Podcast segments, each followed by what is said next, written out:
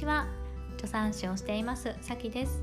世界中のどこからでも育児の相談ができるオンラインの助産院をしています。このラジオでは妊娠出産産後のママに関する情報と授乳寝かしつけ離乳食など知っておくと育児がぐっと楽に楽しくなる正しい知識とコツをお伝えしています。今回のテーマは妊娠8ヶ月で生まれた私が妊娠中の旅行をおすすめしない理由についてです。これねなぜかというとこの早産っていうのはいつでも誰でも起こる可能性があるものなんですね。実際に私の母もとっても順調な妊婦生活で、えー、何も問題ないよって言われていたのにある日突然生まれちゃったんです、えー、ですのでねこういうことが起こり得るというねリアル話をちょっと聞いていただくことで今一度ね皆さんがどう過ごそうかなっていうね、えー、ことを考えてもらうきっかけになればなと思っています。では早速ね行ってみましょう。私の母は初めての妊娠だったんですね、えー、ですので、えー、勉強しとこうかなということでその日はね母親学級に行っていました。その母親学級の休憩中にトイレに行ったらお股から水が出てきたんですね。あれ？おしっこ漏れちゃったかなって、えー、ちょっと思ったらしいんですけどん？なんか様子が違うぞと。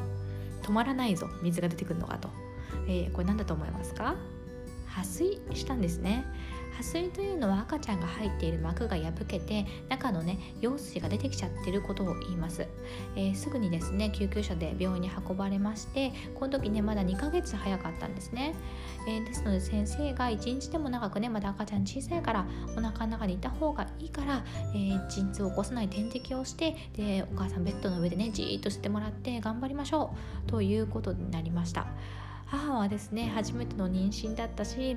赤ちゃん大丈夫なのかなって、えー、心配になってねもう本当にじーっとじーっとしていたそうです。ですが結局その日の夜にはもうね生まれちゃったんですね。体重1400何グラムでした、えー、大体ね3000で赤ちゃん生まれると言われていますので半分ぐらいの体重しかなかったんですね、えー、こういうことがね本当に起こり得るんですよ。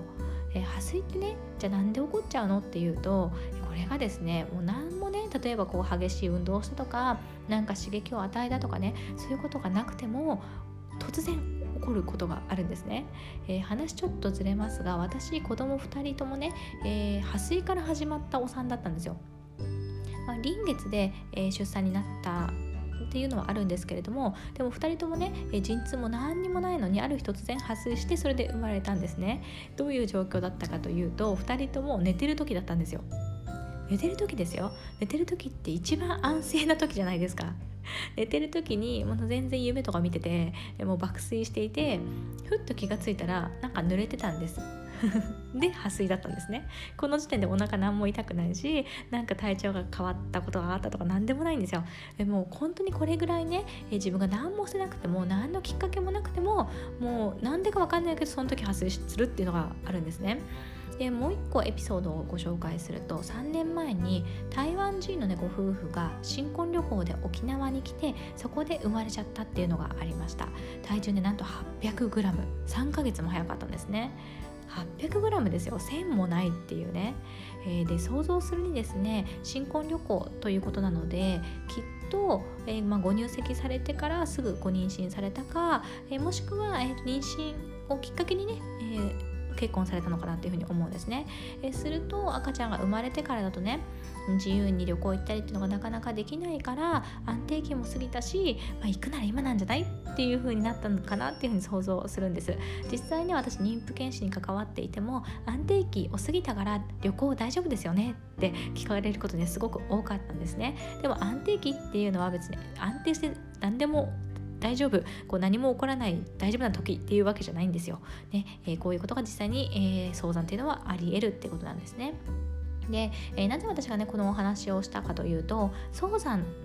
したねママさんっていうのは、まあ、大なり小なりねご自分を責められることが多いんですよ。私がなんかねこれしちゃったのが悪かったのかなあれしちゃったのが悪かったのかなって結構皆さん思われるんです。だからこれがね旅行中だともう余計にね、えー、責めちゃうんじゃないかと思うんですよ。私が旅行になんか来なければよかったんじゃないかなとか旅行に来てなかったら違う結果になってたんじゃないかなってねすごく責めちゃうと思うんですね。でなるべくねせっかくの妊娠ですから、まあ、妊娠出産っていうのねハッピーに過ごしてほしい。そして育児のスタートをね後悔からスタートにしてほしくないなっていう気持ちが私助産師としてはすごくあるんですよ。ですのでこれをね今聞いてくださっている、えー、プラプレママさんねいらっしゃいましたら、えー、今一度ねどういう風に妊婦生活を過ごそうかなっていうのを考えていただいてそしてねお体をとってもとっても大事にしていただきたいなって思います。